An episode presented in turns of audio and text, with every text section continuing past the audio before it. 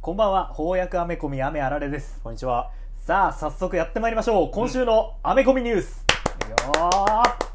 えー、っとですね、はい。マーベルコミックスの電子書籍、うんうん配信1周年ということでですね、はい小学館集英社プロダクションが、えーフェアを、電子書籍フェアを実施中でございます。おお、値引きですかね。はい、えーっと、20%オフということでですね、2月15日まで、うん。お見ごお見逃しなく おお、ちょうどバレレンタインに合わせた。いやだからチョコレートの代わりに。電アメ子書コミを籍配信1周年だから 別にバレンタインは関係ないあとえ電子書籍って送れんの、ああ、確かに。送れこないれ私のカードだから使っていいよって。そういう感じかそっか天城風を送るってことねなんかそれも味気ないよ なみんなチョコレートも買って、アメコミも買いましょどうですかあのー、ショープロのうんマーベルコミックスでおすすめとかありますか、う。ああ、そうね。確かに電子化して1周年でいろいろ買いましたね結。構買ったよね結構なんだかんだ、閉じり上げてないのも買ってますよね。私がおすすめするのは、うん。あれですね「スパイダーマンライフストーリー」ほうほうほうほう。えー、と1962年に「スパイダーマン」連載が始まったんですけども、はいえーもしも、えー、と本当に年を取っていったらっていうはいはいはいはいねはやいつですね、うんうんうん。あ、のスパイダーマンの有名なエピソードが、うんまあ、終えますし、はいはい。えーそれと同時にあの現実に年老いていくピーター・パーカー、はいはいこはうい。徐々にライフステージが変わってってね、うんうんうん。えーなんかも読めるっていうことで一冊で完結してますし、まあ、さほど予備知識も必要ないんでおお。そういう意味ではかなりおすすめなんですけどなるほどねで。もねこれ多分ねフェアの対象商品じゃないのか なあのフェアの対象商品が何だっていうふうにまとまってるページ見つけられなくてあ、そうなんだ。うんだからアマゾンあまあわ私 Kindle 使ってるんで、んまあ、アマゾンのその販売ページ見てたんだけど、ほうほうほう。まあなんだろう多分その紙の本とうん。見比べてまあ2割以上引かれてるやつが対象商品対で象あると商品なんだろうなとなるほどねあ。の基本的に紙の本と比べてね電子書籍の方が数百円多少も最初からちょっと安いんだよね。安いっていうのがあるじゃないですか値下げ幅がさらに大きくなっていたら、そうかなそれが当たりということですかねっていう感じですねなんかおすすめありますか私なんだろうな。んスパスパ私もスパイダーマンですかね。おうおうえっと、最近読んだのはですね、New Ways to Die ですね。あーアメイジングスパイダーマンはいはいはい。はい New はい Ways to Die。えっとあのあれですね「ワンモアデーのあとですね。後のやつですえーね世界を改変してスパイダーマンの記憶をみんながなくした世界でのはい新しい活躍を描いた作品なんですが、はいまあ、これ結構豪華な作品で、うんそのスパイダーマンとベノムの絡みがまあ中心になってくるおはいはいはいはい話なんですが、えーそれ以外にも例えばこう盲目の弁護士とかおう出てきますし おうあとはこう撃ったものが百発百中になるヴィランとか 出てくるしうんわ僕あんまりスパイダーマン詳しくないんだけどそれでもそんな僕ですら知ってるようなキャラクターが結構こうお祭り騒ぎを繰り広げる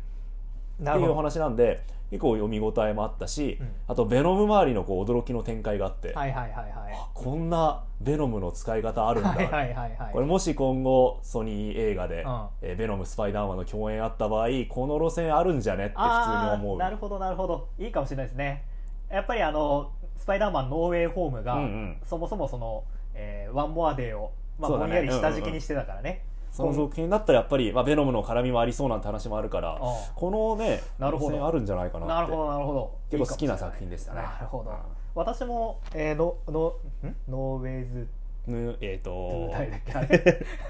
えっ、と,、えっと今あの電子じゃなくて、はいはい紙の本で買いましたねニューニューウェイズ・トゥ・ダイですね失礼しましたニューウェイズ・トゥ・ダなイんでかすちょっといろいろ混ざってた あのそうそうそう結構、うん小プロの電子は今紙の本だと手に入んないなっていうやつもはいはいはいはい電子化してくれてて、うんうんうんその辺はありがたいですね確かに、あのムーンナイトが今度、うんうんマーベルあのディズニープラスでねマーベルドラマとして、あ月にうん、侵された男そ精神を侵されてしまった男、うんうんうがえっ、とんムーンナイトのえー翻訳本も多分セールの対象になってると思うあマジですかまあ、そのあたりも今後のね、えー、と MCU うんうん持ってきたいよっていう人はいいかもしれないですね、ムーンナイトちょっと読んでみたかったんで、はい、えー買ってみようかなそうだねラジオでもあの放送に合わせてやれたらいいよね確かにはいというわけで、はいこの番組では毎週1冊の翻訳アメコミを取り上げて、まあ、2人で紹介しているとはいはいはいいうことなんですけれども、はい本日のテーマはうん「ザ・ビッグガイラスティ・ザ・ボーイ・ロボット」全く知らん作品 でしたねあ私は、はい、そうですね私も全然知らなかったですねまあでもあのちょっと気持ち的にはですね、うんうんやっぱマーベル DC だけじゃなくはいはいいろんなアメコミやってみたいなっていうのもありますそうね幅広く、まあ、アメコミとは何かっていう問題ももしかしたらあるかもしれないんですが、 うんまあ、我々にとってのアメコミやっていきたいなとは思いますよねはい、はい、で、えっと、こちら電子書籍になっておりまして、うんうんなんとライターがフランク・ミラー、フランク・ミラえーフランク・ミラーといえばーミラーといえば何ですかやっぱ目の見えない弁護士の話じゃないですか、ねあ、あやっぱそうですねえっと「デアデビル」エアデビルのえーマン・ウィズ・アウト・フィアですかマンウィねズアウトフィアあれ面白かったなありまししあとやっぱりなんといっても、うんダークナイト・リターンズですよねあアメコミのクオリティをー変えた一気に引き上げたと言われるあ記の名念作碑的作品ですね、はいあれもめちゃくちゃ面白かったですねあれも良かったですねというあのフランク・ミラーと,、うんうんえーっとアーティストはジェフ・ダロほうージェフ・ダローってあんまやったことなかったかなと思うんだけど、うんうんあのもう書き込みが多いああ確かにア緻密なート良かったですね今アー回トでね、えーお話としては、うん舞台が日本でおで怪獣がですね、うんうんえー、と研究によって、まあ、生み出されてしまってはいそこに2人のロボット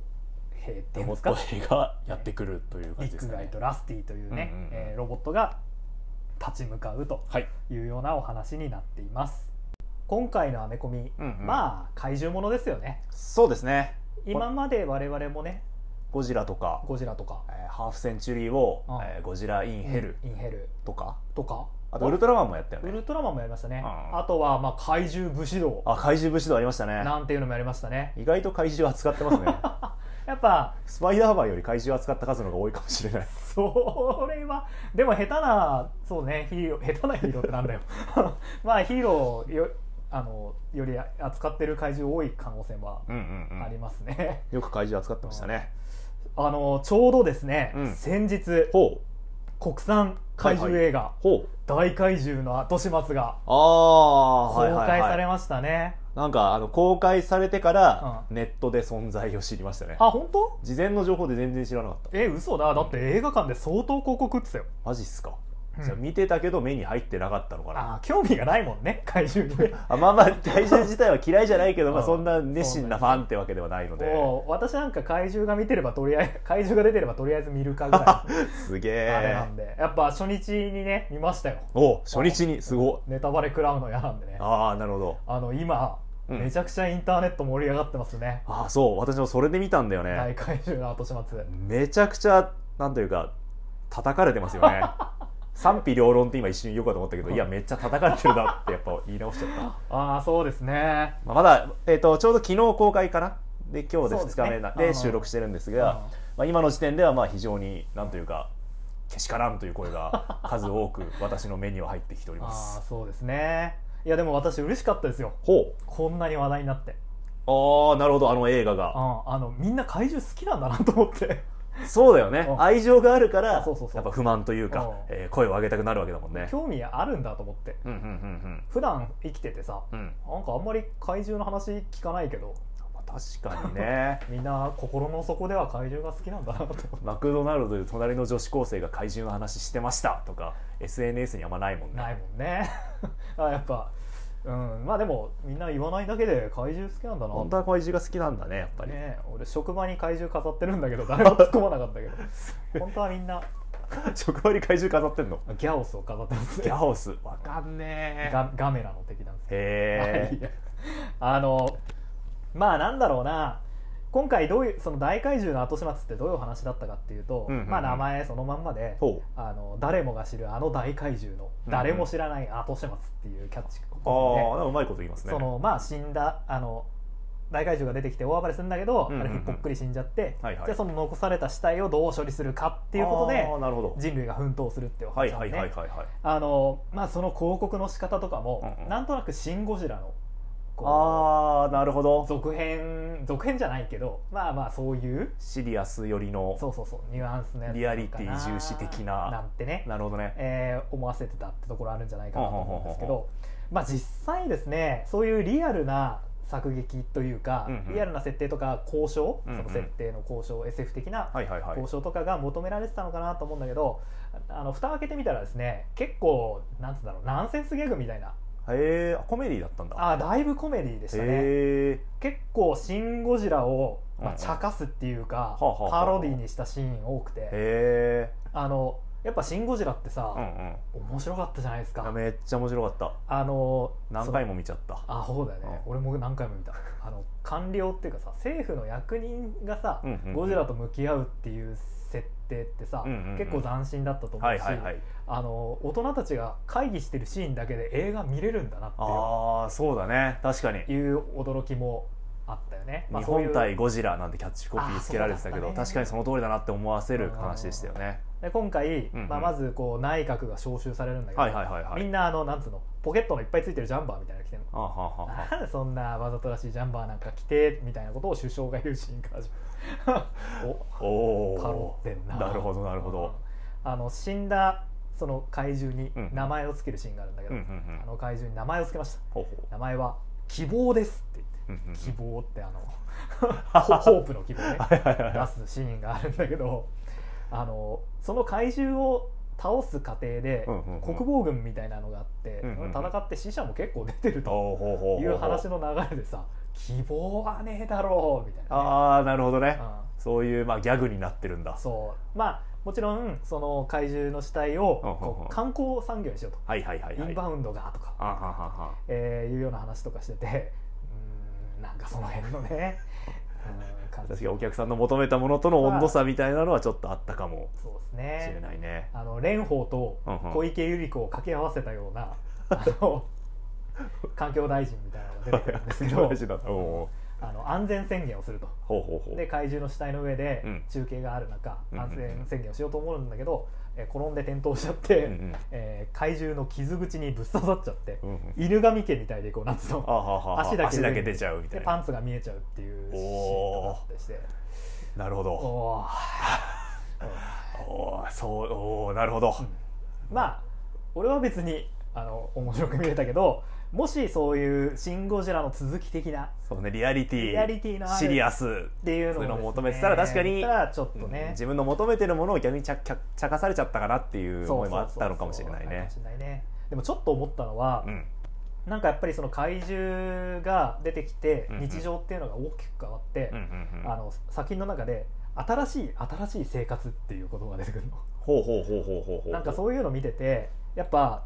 怪獣ってさまあゴジラだけどうんうんゴジラって戦争のメタファーだったわけじゃああなないんですかか空襲と同じルートであー街を破壊したなんてそうそうそうそう話いう話をもあるし聞いたことが街が破壊されてる時に親子がこううんうんうんお父大丈夫よお父さんのところに行くだけだからね」っていうシーンとかあったりしてえっと初代ゴジラって1954年の作品だからうんうんうんまあ終戦から10年経ってないああなるほどみたいな時代に書かれてたんでねいやもうリアリティというかもう現実の延長線上なんだそうそうそうそう、はいはいはいはいでも今そこからもう70年以上経はいって、はいはいあの戦争のリアリティっていうのがだいぶ失われてきてると思うんですよ、はんはんはんはんまあ、我々当然戦争知らないし知らないですね社会の中でその戦争を知っている人の割合っていうのはもうどんどうんうんん少なくなってきちゃうけそどうね,、だねでそうなった時にそういう戦争のリリアリティが失われた現代うんうんうんにおいてやっぱ怪獣って災害のメタファーとして書かれるよはあなるほうどなね感じなのかなって自然災害的そうなそうそうそ意図せず襲ってきて大きな被害を出してう、うん、消えていくうんああなるほどでシン・ゴジラ」もさうんうんうんうんもう確実にそのあの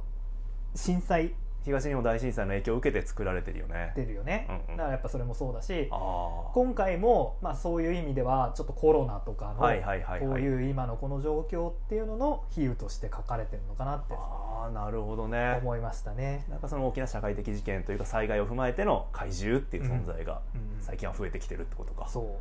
うなるほどそうだよねだってやっぱ戦争のメタファーって言われてもな申し訳ないが、う申し訳ないがその、まあ、想像力やっぱ及ばないよね、ん、ピンとこないところはあるようん、ねう。んうんであと今回ですうね、んはい、えっと、作ったのが、うんまあ、ゴジラは東宝はいはいがはい作ってるんですけれどうも、んうんえー今回東映と松竹の、まあ、合同へえ配給っていうのかな、ほうほうほうほうで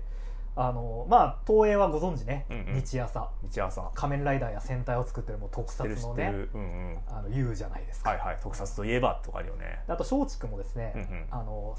1998年に桃井かおり主演でうん「大怪獣東京に現れる」っていうあそれ聞いたことあるうん怪獣が出てこない怪獣知映画っなてんるで知すってけどる聞いたことあるわうんうんうん有名な映画だよねあの東京にゴジラが出て、うんうんえー福岡にガメラが出て、はいはいはいでこの2人がなんかこうだんだんこうなんつうのお互い引き寄せ合ってると、はいはいはいはいっていうのをあの福井県で ニュース番組とかを見ながら知るああなるほどねはいはいはいはいはいこれもおオチ結構ひでえなと思うんだ けどまあでもお意欲的な作品だと思うんですようんうんうんうんだから、あの大怪獣東京に現るの松竹とうんあの特撮ばっか作ってる ばっか作ってるってそんなことない か時代劇とかヤクザものも作ってるあの東映がタッグを組んだんでああまあ期待は嫌がおうにも高まるよね俺がそのその2つが組んで、うんうんちょっとひねりを超えた怪獣映画作る作るはいはいはいはいもうこれは面白いに決まってると思って見に行ったんだけ どあのし主人公がさ、うんジャニーズの山田涼介君なんだけどほうほうほうほう特務隊っていううんうん特殊部隊みたいなのにうーん所属しててうんうんあ超い生かす未来的なバイクに乗ってんのなるほどそこにノウハウが生きてるわけだあーあの仮面ライダーマッハっていううんうんうん仮面ライダーがいるんだけど、うんそれが乗ってたバイクとベースの車は同じだな と思っておおいいねーあそれが見る人が見るやっぱ分かるんで すね投影してる ねー褒められてたけどこの山田君がですね、うんあのその特殊部隊みたいなところにいるんですけど、うんうんうんあのその事件が起きる2年数年前に謎の光に包ま包まれて、あの行方不明になっちゃって 23年空白の期間があったおおほんで大暴れしていた怪獣ーうん通常兵器は何も聞かないの、うんうんうんでもある日宇宙から謎の光がこう 降ってきてほうほうほうそれでその光と怪獣の間に何かがあって気づいたら怪獣は死んでたってことじゃないはでヒロインが土屋太鳳なんですけど、あうんうんうん土屋太鳳知ってますか あの知ってる知ってるあのねウルトラマン見てた時に出てたそう「ウルトラマンゼロの映画に出てきたあああの人でほうなんか結構ウルトラマン気に入ってくれたみたいでそれからも結構ウルトラマンのイベントとか出たり、へあのよくあの円谷のそういうイえベはンいトはといはかいにはいコメントの寄せてくれたりするんだけおどなんだけどその土屋太鳳が今回ヒロインなのねそして光に包まれた男そうで山田君にうんうん元カノなはあはあはあの、はであの空白の期間あなたに何があったのみたいなあうんうんうこんとをめっちゃ聞くわけ、おって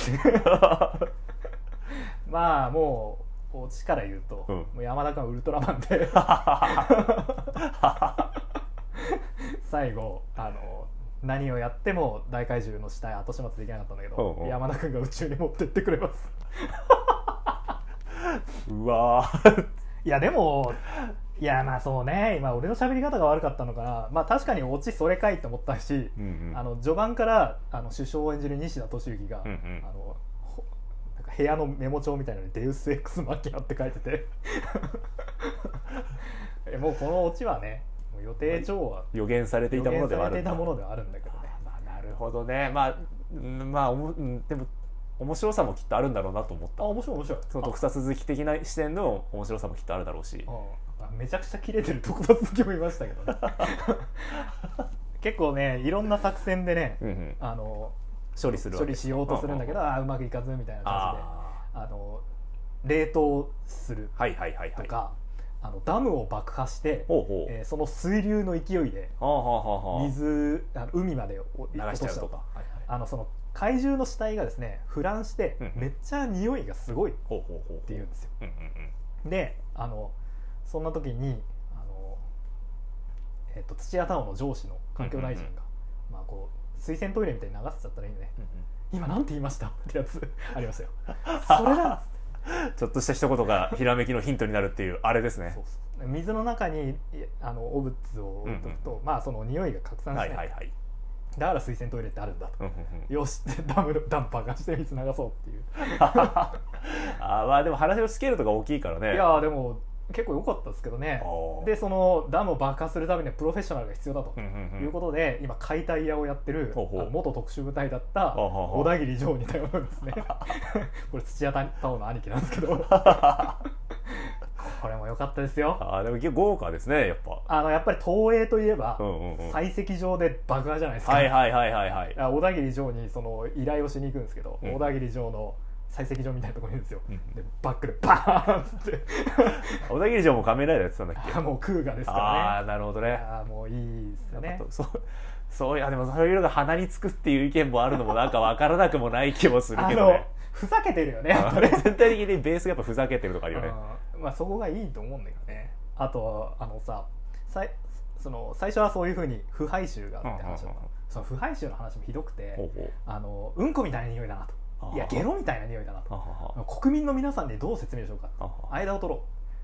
ん銀杏の匂いですっつってあそれちょっと面白いじゃん面 白いおいややっぱ面白いよなんかみん面白いみんなみんなああだこうだ言ってるけどうん面白いって大会場あ面白い面白いであのでもやっぱその匂いがどんどん広がってっちゃって、うんうんうん近隣住民にバレちゃうのああははははどう嗅いでもうんこじゃねえかはいゲロじゃねえかよみたいな何が銀なんだみたいなこと言 ってデモが起こるっていうあーでもなんとなくそういうでもそういうノリの映画だって分かってみればそ全然楽楽しそうだけどう、ねね、あとねあの隠してた政府は隠してたんだうけんうど、んうん実はその腐敗したガス浴びるほとうほう 体からキノコが入っていやもう体中キノコまみれのキノコ人間になっちゃうってこと が、まあ、後半判明してくのねああ面白い面白い、うんうんであの、まあ、キノコまみれになった、うんあのひ人間あの YouTuber が、うんうんあのこっそり封鎖をはいはいはい避けてこう侵入してってあはそのははガス浴びちゃうでキノコまみれになるんだけど政府がその画像をこうね、うんうんうんあの研究室に閉じ込めてこう撮ってるんだけど、うんうんその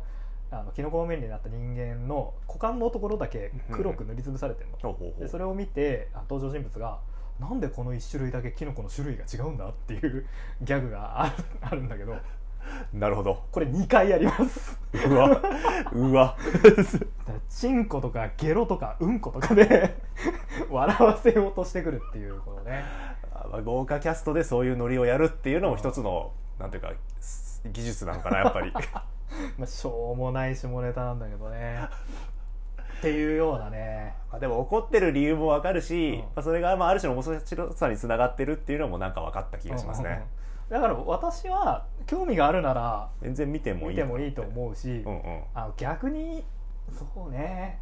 まあ、あんま真剣に怒ってる人はあのもうちょっとこう 選球眼みたいなのがあった方がわかんないこれはもう明らかにビーンボールであるとうん明らかにボール球だっていうのはやっぱこう事前にある程度予知してうん振っていく姿勢がそうね何でもかんでもフルスイングすりゃいいってもんでもないですからねうんあとまあ映画ってさ、うんつまんない時もあるじゃんあるわかるわかるあるあるあるよねどんな時だってあるそうなるけ どあるよねだからまあそういう映画もあるよっていううんこうんうとっんすかね、広い心を持ってうんまああとそういうダサくにやんやん言うの楽しいっていうのもあるしな、はいそれネタとして消費しちゃうっていうのも一つのねうん楽しみ方だよねそうそうそう そうまあ面白かったですよってことですね じゃあ皆さんもぜひ見に行きましょあごめんなさいあのネタバレしますって言わずに もうオチまで言っちゃったけど ぜひ見てみてくださうい、はいさてじゃあ本題の本題の今週のアメコミいきますけどもビッグボーイじゃなかったビッグガイラスティー・ザ・ボボーイイロロボボッットト でビすけッどグボーイはステーキ屋だあの今回ね そうだね今回ね、はいえっと舞台は日本、日本えっと生命の誕生の瞬間をうんうん見再現しようと人間の手で再現しようっていう実験を行っていたところ、はいえーコントロールを失い怪獣を誕生させてしまうとあらー研究所の名前一菱研究所ですね一菱研究所です聞い ねたことがあるようなないよ うなあのすごくロゴの感じが東芝にそっ くりです確かにえっとまあそうなんだよなんか謎日本ですよね謎日本ですねみんな大好き謎日本ですあの看板とかもね、うんうん日本語で書かれてるんだけどおそらくその日本のものをいろいろ書き集めてそうだねそれをそのまま、並べてる並べた感んじしますねだろうねうんうんあのビルに大きく「チョコボール」って書いてあって そうだねあと広告とかも載ってますよねあー載ってますね NEC とかね、はいはいはいはいあー結構そういうなんか商品名とか固有メ名ー詞をカー並のべて名前、ねうんうん、バンダイキリンみたいなそういうのが多いですねパワートの良さを感じますよね、うんそのやっぱコマの結構大駒で大きい絵が多いんですけどその隅々まで見たくなるあそうだね感じするよねウォーリーを探せとか感じますウォーリーを探せみを感じましたねあのジェフ・ダローの作風らしいんですけど、うんうんうんまあ書き込みすごいですあーねほうほうほうほうほあうの納得なんだ怪獣が街中で暴れるシーンでも、うんうんその足元にいる人間めちゃくちゃちゃんと書き込んでますもんね確かに確かにこれウォーリーを探せ的だね うんうんうんうんそんな感ちっじちゃい鍵とか落ちてないかなって思っちゃうも んね探したらねステッキとか探しちゃうよね えっと今回のこの怪獣なんですけど、はい知性ありますねうんめっちゃ喋るめっちゃ喋るしかもなんかなんとなく哲学っぽいといううんうんか思、想的なことを言いますよ思想的なことを言いねますよねなんかそうなのアメリカ人の怪獣感ってそういうことなのかなあー確かにこうゴジラの映画とか見てると結構そのなんかか神宗教的な要素入れれるよねあーキングオブザモンスターズとかあれすごかったななんかすごい宗教的だっ宗た教よね的だったねなんか怪獣教の信者みたいな人が いっぱい出てきたもんねこう十字架の奥にキングギドラはがいはいはいはい大暴れしてるみたいなシーンとかあったはしいはいはいはいはい割とこう宗教的なものと怪獣つなげてるのかなあーあのゴジラをこう英語表記した時にね、うんうんうん必要のない D 入れてねあーゴッドはいジラ、はいはいはいゴジラってしてますもんね確かに確かにあの我々が今までやってきたアメコミの中でも、えっと、ゴリアテガールズはいはいはいでは怪獣たちは実は全員精神世界でつながってて 集合的無意識を実は共有しているすごい存在だったみたいななんかちょっと悟ってる感じといううか、んうんうやんっぱなんとなく上位存在っぽさを示してたよねしたよねああまあクトゥルーシアなんてまさにそうあか確かにそうかクトゥルーもそうだそもうんだよねねあとまあ怪獣武士道でもね、うんうんやっぱり人間よりも優れた精神性を持ってましたよね確かに怪獣武士道でもそうあ確かにそうだわうん怪獣武士道でも怪獣は高潔な精神をね持ってました持よねっていましただからアメリカ人の中でやっぱそういうあるのかもねあるのかもしれないですねゴジラ・イン・ヘルなんてそのままだったもんねああそうだよねあれなんてその聖書キリスト教的な地獄にゴジラがいるっていゴうジラがいるっていうねすごい今思うとすごい話だ ったね確かにあれやっぱキリスト教の素養があるとすごいああきっとねね面白いんだろうねあるまあそんな感じで今回もそういったタイプの怪知獣的な怪獣でしたねはい、しかもこの怪獣の体液を浴びるとうん人間も遺伝子が変化してなんと怪獣になっちまうとチビ怪獣になりますゾン怖っゾンビ的な、人を食い襲ううんやつですね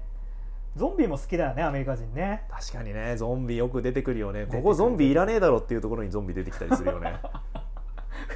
ゾンビいるところがちょっと分 かんない分かんないけど ゾンビメソッドとかあるじゃないですかああなるほどそのシーンにゾンビを出してもっと面白くなったらシナリオを書き直すべきだみたいな、はい 忍者メソッドのゾンビ版ねあるだろうねやっぱこうちょっとじ異物というか、うん自分とは異なるものによって自分自身が変えられてしまうみたいな恐怖がアメリカにはあるのかなああなるほどその社会的にねこう移民でできていったいろんな文化が共存している社会だからこそみたいなところなのかあなーそうかそうかやっぱいろんなものが混ざり合ってできていいった国だから、うんうんその自分のなんつうんだろうなじゅ純血性とかって言ったらちょっアイデンティとティとかあなれかのもかしれなないけどそういうのがねもしかしたら破破壊されてしまうんじゃないかみたいな、はいはいはいはいあるのかななんだろうあるかもしんないんかこういう研究されてそうだねあーそういう論文ありそうだねありそうなんかうん、あの今回でも結構政治的なそうめっおちゃ話政治的したでよねびっくりしちゃったまあ怪獣なんで、うんうん当然通常兵器なんか効かないんですよねもうご存知の通り戦車なんてもうおもちゃ同然ですうんでじゃあそんな困った日本政府はい、何を投入するかっていうと、うん、えータイトルにもあります、えーラスティザ・ボーイロボット子供型のロボロボですね鉄腕アトムですアねトムっぽいよねうん髪型とかそうそう体そう型とか体型とかアトムっぽいですねなんですがこのラスティも全然歯が立たないです ねまあのなんていうかこう漫画のシナリオ的な都合で負けるのは確かにわかるんですけど、うんそれにしても活躍の場がまあないんです よねそうねなんかあの予算以上にうん僕には価値があるってこと を示してみせるみたいなこと言うんだけど全然ね、勝てないうんクズ哲也さんに僕を売ってもらおう僕は鉄の塊でそうなるのがふさわしいんだから もう精神的にももう負けてしまってますねそうですねでじゃあ怪獣を野放しにしておくわけにはいかないどうするどうする、というとう、んえー実は秘密の方法があるとうんあ方法はあるこの装置を使うこれはアメリカ大統領からの贈り物だ一見地味だが最高の選手を呼ぶことができるなるほどというボタンですねボタンね、でこのボタンを押すうんと、うんえーアメリカのうん空母からう巨大というか、まあ、巨大ロボではないですね、えービッグボーイじゃなくて、えっと、ビッグガイがん、ビッグガイ巨大ロボットビッグガイが飛んでくることになりますこれすごくない デザインもですね、うんなんか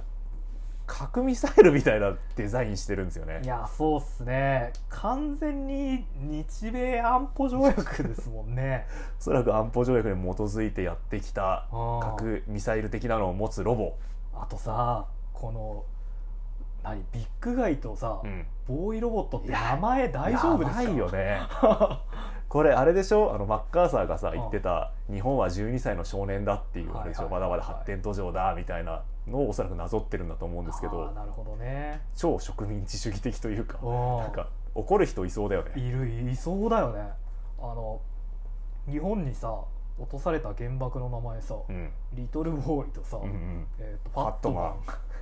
ンなんとなくなこねえの2つをこう並べるのちょっと嫌だなちってょ思っとなって感じしますよねあのさやっぱちょっとアメリカの核に対する考え方ってさ、うんうんやっぱ被爆国である日本の我々から見てなんかちょっと違和感あるなって時ありますよねね確かにちょっと気軽に爆破しすぎ感はありますよねあのゴジラって、はいはいはい初代ゴジラってさっきも言ったようにあのまあやっぱ戦争のメタファーだし、うんうんあのちょうどその最初に公開された年かその前の年だったかに、うんうんうんあの第五福竜丸のああはいはいはい事件があったんでね、はあはあつまり水アメリカの水爆実験によって被害を受けるってことがあって、はいはいはいまあ、そういうのもあったりして、うんうんまあ、核のなんつうの核が原因でできたはいはいはいキャラクターっうんうんうんていう設定だったんだけど初代、うんうんうんなんだけどこの前やってたさアメリカ版あのゴジラってさ、見たわえっと、そもそもそのあの、えっと、ビキニ水爆はいはいはいはゴジラを倒すためにやったんだみたいな。いやいやいやあの水爆があったからゴジラが生まれたんだろうがって 思うし、因果関係逆転しちゃってるしうねん、あとその、えっとお父さんがう、んうんえー被爆してしまってその後遺症で死んだはずの芹沢博士あが、あはいはいはいまあ、ゴジゴ弱ったゴジラに放射能を吸収させるために 原爆抱えて特攻するシーンあるよね原爆使ってゴジラを起こすっていうシーンありましたあっよたねよねやば大丈夫かあれには特撮ファンは怒ってなかったんですかふざけんなっていいまあおゴジラのオリジン理解してんのかみたいなこと言ってる人はいたかああなるほどねうんまあでもちょっとねちょっとねまあ複雑な思いをうん我々としては抱いてしまいますよねうんまあやっぱその辺のねこう合意みたいなの作っていかなくちゃいけないんだろううね、んうんうんあさあまあえっとビッグガイ強いですね 熱いですえーね、やっぱもう全身武器だらけマシンガンだらけなのでそれを使ってうんえー怪獣に戦いを挑みます、はい、えー怪獣化してしまった一般市民うんまあだいぶ暴力的な方法でまあ押さえつけていき、うんえーその巨大怪獣とも、まあ、決戦に立ち向かうわけですよね、うんうんこの時にさその怪獣を倒すきっかけになるのが、はい地下鉄じゃないですかああそうですねこれ地下鉄ってその東多分これ東京が舞台だと思うんですけど、地下鉄ってその第二次世界大戦が終わった後の復興計画で本格的に整備されてますよね、はいはいはいはいもちろんあの最初の地下鉄はそれより前に整備されてるんですけど、今でいういわゆる我々がイメージする地下鉄ってその戦後の復興計画の中にも取り入れられてたなるほものなんですよど、ね、だからその復戦後復興によって成り立ったうんうんこの地下鉄というものをアメリカの象徴たるビッグビッグガイがうん振り回しうんまるでカウボーイのようにこの怪獣を縛り上げるっていうシーはいはいンはが、いいはいやなんか政治的な なんか複雑な複雑な思いというあかーうんなんか政治的なメッセージを感じてしまうところでもありましたね。やっぱアメコミって政治的な側面すごく感じがちだと思うんだけど、あいざこうさ自分に身近なこの身近なというか自分に関わってくる政治性にうんもろに入ってくるとこうなんというか語りにくさというかさ ちょっと受け止め方がなんかこうちょっとやっぱねバイアスかかっちゃうバイアスかかっちゃうそうバイアスかかっちゃいますようね。ん怪獣ってのもやっぱりすごく歴史的政治的だよなそうだね確かにオリジンからしてその反核うん反戦みたいなそうういう、まあ、メッセージ性強めだったしん、うんあー確かに最近その災害のメタファーになってるっていうのもある種の政治的なメッセージでもうんあるもんね、そうだねその災害に一体どう政府うが、ん国が個人が向き合うかっていううのもんうんうんうん一つの政治的問題だし、そうだねあそういう政府側の動きが怪獣映画の中でこうフューチャーされるっていうのもまあ時代の流れの必然性なのかもね。あー確かにう最終的にこの怪獣もん、うんアメリカの撃った核ミサイ ルで焼却しますしねあーキノコ雲上がってますね。いやうーんなかなかねでまあえっとこのお話で、うんうんえーありがとうとアメリカありがとうア メリカもう日本軍が日本軍ってこの中で呼ばれてるんですが、うん日本軍がアメリカ国振って、うんえーアメリカさんありがとうとビッグガイありがと いやでやばいなこれやっぱりうとうんちょっとすごいなこれやっぱちょっとそのなあ我々みたいなわりかしのんぽりのんぽりなな方でもお親って思うからもしかしてそうとねやっぱ強いお気持ちを持っている人なんかはおやおやってなるかもしれないよってるかもしれなねいねでまあえっと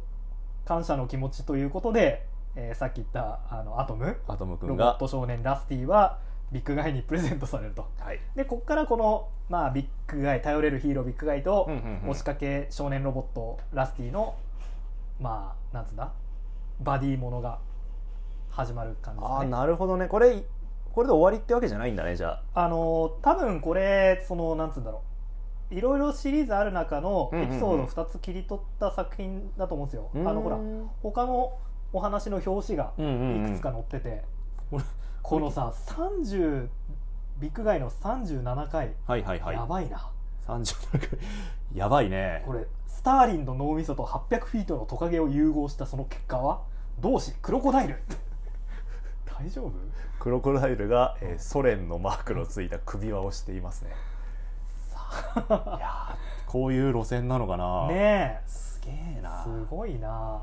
まあ確かにライターの,、あのフランク・ミラーは結構政治色ね、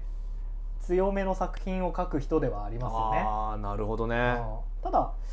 なんかなんとなくフランク・ミラーの作風って感じはしないなうんなんかこれまで読んできた作品に比べるとあんまりね雰囲気やっぱ違いますよねフランク・ミラーって言ったらやっぱなんか怒りのイメージがあるうかんうらんうんさ、うんうんそういう感じではないかなじゃあまだやっぱ初期の第1話だからってことなんですかねわかんないこれからそうだねフラバンデク・ィを組ミんラーでらしさが出てくるのかもしれないですねああーこれ私続編予想していいですかどうぞどうぞえ多分ねラスティは今回の事件でうん自分の無力さを知ったので、はいはいはいアメリカに行っはて、いまずめちゃくちゃ体を鍛えますね ロボットなのにでもうムキムキマッチョマンになるんですなけるどほまあ、それでも多分挫折を経験するなるほどなるほど自分の力不足を知るうんこれはもう仲間が必要なんだおうおうおうということで自分と同じような若手うんのロボットたちを集めてうんヒーローチームを結成 するヒーローチームの名前やっぱね守るヒーローですから盾の会ってのってどうですうんかやめろ よ盾の会を結成しめてちゃめちゃ聞いたことあるよもう日本の日本がもっと強くならなければならないって言って一概にやってくるっていうお話で めちゃくちゃ三島由紀夫集がしてきたけどやっぱこれぐらい政治的なねお話にななるるほとどねそうなるのかな それ聞いてあのマーベルにディフェンダーズって いうあのヒーローチームがあるのを思い出してあ盾の会かや つとあディフェンダーもうディ M ディもうマーベルにも盾の会はいたんですねはいはいえー今回エピソード ねその最初はいの2人の出会いのエピ二人の出会いのエピソードうんうんと、えーっとアメリカのうんうんムーンサルトビーチああそうだねなんかアメリカムーンサルトのビーチか、うんうんムーンサルトビーチっていうところに怪獣が現れるお話のね2編入ってますねこれもなかなかすごいお話ですよねこれもなんかちょっと現代的だなって思ったな、うんうん海水浴場に怪獣が現れるんだけど海水浴客たちは誰もそれに気を向けないうん、まあなんか一つのエンターテインメントのかのごとくうんうんうん消費してる感じね、結構これも今風ですよねまあ風ですかねこのビーチもめちゃくちゃ汚いですよねジェフ・ダローの書き込みがね今度はその落ちてる瓶とかタバコの吸い殻とかに汚さに寄せていくっ ていう発揮されてますねすごいなこんなに密集する人が密集するビーチ書いてうんうん人一人一人の描写細かいもんな確かにそれでいて読みやすいですもんねああそうだね結構あれだねカラーリストもいいっていうか色もああなるほどなんかいいかもねあんうんうんうまんケバケバしてなくてね、確かにうん読みやすいなやっぱ、はいというわけで「ザ・ビッグガイ」ラスティー・ザ・ボーイ・ロボット」でしたはーい。まああのアメコミね、うんうん。えーヒーローものだけじゃなくて、うん怪獣ものも多いんですけれどうも、んうん。まあ、ヒーローも怪獣も結構その政治的ななんて言うんだろうな要素政治性を結構帯びがちだと思うので、あーまあ確かに、まあ、正義について語るとどうしてもね寄っちゃうところあるよね、うんまあもちろん政治的じゃないものなんてないんだけど、うんうんまあ、でもそうやってヒーローや怪獣を比べていくことですねうん、こう比較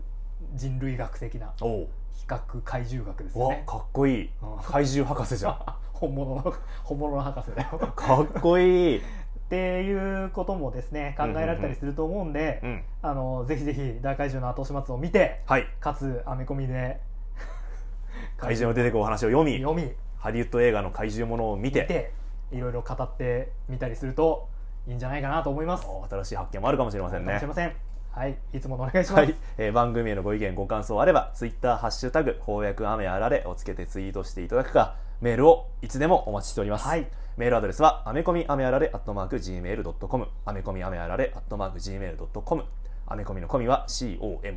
です。はい語ってほしいアメコミのリクエストお待ちしております。えーあとまあ好きな怪獣とか ね送ってもらっても構わないですしあ怪獣比較論もね、送っていただいても全然ご紹介いたしますので、論文をね論文を。もっとなんか送るべき場所があると思うけど えっとまあ大怪獣の後始末公開を記念記念して、うんうんえっと東映特撮 YouTube オフィシャルチャンネル、そんなチャンネルがあるんですね。ありますありますよわあ、すげえな。あのいくつかの作品をね毎週こう更新しててはあ。に毎週2話ずつやっていくんで、うんうんうんうんあの通常のやつの倍のスピードで特撮シリーズをおでーきることができる よいいね。でですね、うんうんあのその怪獣が出てくるうん東映が作ったお話、うん東映が作った怪獣が出てくるお話がいくつかうんうん無料で見れるようになってて、ほうほうほう。あのカラスの怪獣ギャラスとかですねほあのこれはあれですよ東映のあの